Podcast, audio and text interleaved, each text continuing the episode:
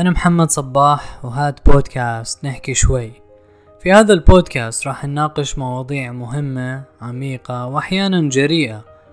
كل المجهود المبذول في هذا البودكاست هو جهد يحتمل الصواب والخطأ ولا يمنعك أبدا من البحث والاستزادة. خلينا نحكي شوي. يلاحظ بعض المحللين شيوع شكوى الأفراد من ألم الشعور بالذنب في الزمن المعاصر. ومظاهر ذلك متعددة. فتظهر مثلا في انتشار خطاب مسامحة الذات وفي الاهتمام الذي تبديه المعالجات النفسية بهذا اللون من الشعور الممضي والممرض. وكما يلاحظ المعالج النفسي إيرفن يلم على لسان إحدى شخصياته الروائية فقد أصبح لدى كل معالج متمرس ترسانة من أساليب نسيان الماضي والمسامحة. وهو يرى بأن صناعة المغفرة البسيطة والحذرة تضخمت كثيرا وسوقت هذا الجانب من العلاج إلى كل شيء وقدمتها على أنها شيء جديد ومبتكر وحظيت باحترام ضمني ممزوج بمناخ المغفرة الاجتماعي والسياسي الحالي الذي يتناول طائفة من الجرائم كالإبادة الجماعية والاستعباد والاستغلال الاستعماري حتى أن البابا طالب مؤخرا بالمسامحة لقيام الصليبيين بنهب القسطنطينية وطرد سكانها في القرن الثالث عشر.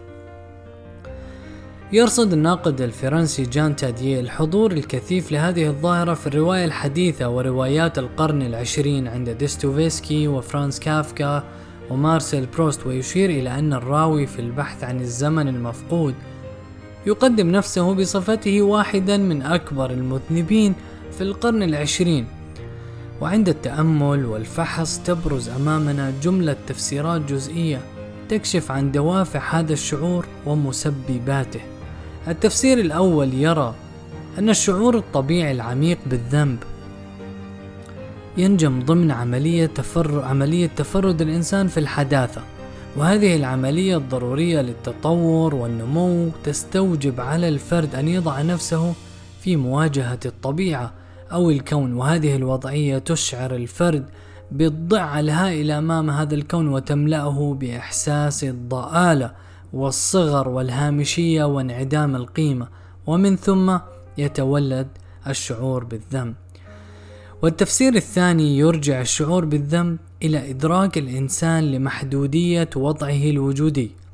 فالفرد حين يشعر بملكاته ومواهبه وقدراته وبأن حياته هي الفرصة الوحيدة المعطاة له وأنه إذا فقد هذه الفرصة فقد كل شيء. وهو يعيش في رغد مريح ومع ذلك يشعر بأن الحياة تمرق من بين أصابعه. ولا يسعه إلا الإحساس بالذنب من أجل التبديد. ومن أجل الفرصة الضائعة كما يرى إريك فرام. وهذا ما يسميه بعض النفسانيين بالذنب الوجودي ontological guilt ويقصدون به الشعور الذي ينشأ جزئيا على الأقل من إضاعة وتبديد إمكانات الفرد الكامنة. وإذا نظرنا من منظار آخر سنتبين مصدر مهم وجوهري في ظني للشعور المعاصر بالذنب. وهو تجاهل الفطرة والأسس الأخلاقية ذات المنبع الديني. وهذا هو التفسير الثالث فالرغبة الجامحة بالسيطرة التامة على الذات بغرض تحريرها وإخضاع كل مسببات الألم النفسي للتشخيص والمعالجة مع الحفاظ في الوقت نفسه على إقصاء الأبعاد الروحية والغيبيات الدينية والحرص على ضبط وتنظيم وحتى كبت الدوافع الغامضة والغير عقلانية المؤثرة على السلوك الفردي المراد تحريره من تعاساته المؤرقة. كل ذلك يكرس من انفصال الفرد عن فطرته الأصلية وفقدانه الاتساق مع طبيعته الوجودية وتطلعاته أو تطلعات ذاته الدفينة للمعنى. وكما يقول تشارلز تايلر يوجد أصل الذنب والاغتراب والانقسام الداخلي ولو جزئيا على الأقل في الطموح إلى شيء متعال. ويمكن التعبير عن ذلك بعبارة أخرى فيقال إن الشعور بالذنب هو شكل من أشكال الاحتجاج الباطني على إعراض الفرد عن مقتضيات العبودية وكبته لأشواق الصلات الإلهية وقمعه الواعي أو اللاواعي لهذه النداءات الفطرية. وهذا الاحتجاج اللا إرادي ليس غريبا فحتى الجسد يحتج أحيانا على الانحراف الأخلاقي فقد درس الأنثروبولوجي البريطاني هيوغ ستيرسون مواقف علماء الفيزياء النووية ونقل عن أحدهم. أنه رفض العمل على تطوير أسلحة نووية وشرح سبب ذلك بقوله إن رأسي يفهم الأسباب التي تدعو إلى العمل على الأسلحة للردع وما إلى ذلك ولكن حين أفكر في القيام بهذا العمل أشعر بذلك الشيء في معدتي.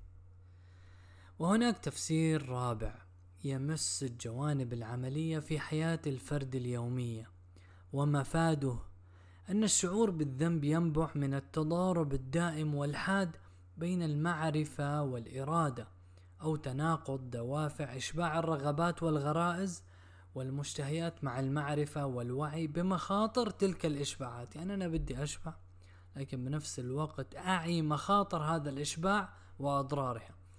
وهذه وضعية ليست جديدة على الإنسان بل هي جزء من تكوينه منذ البداية.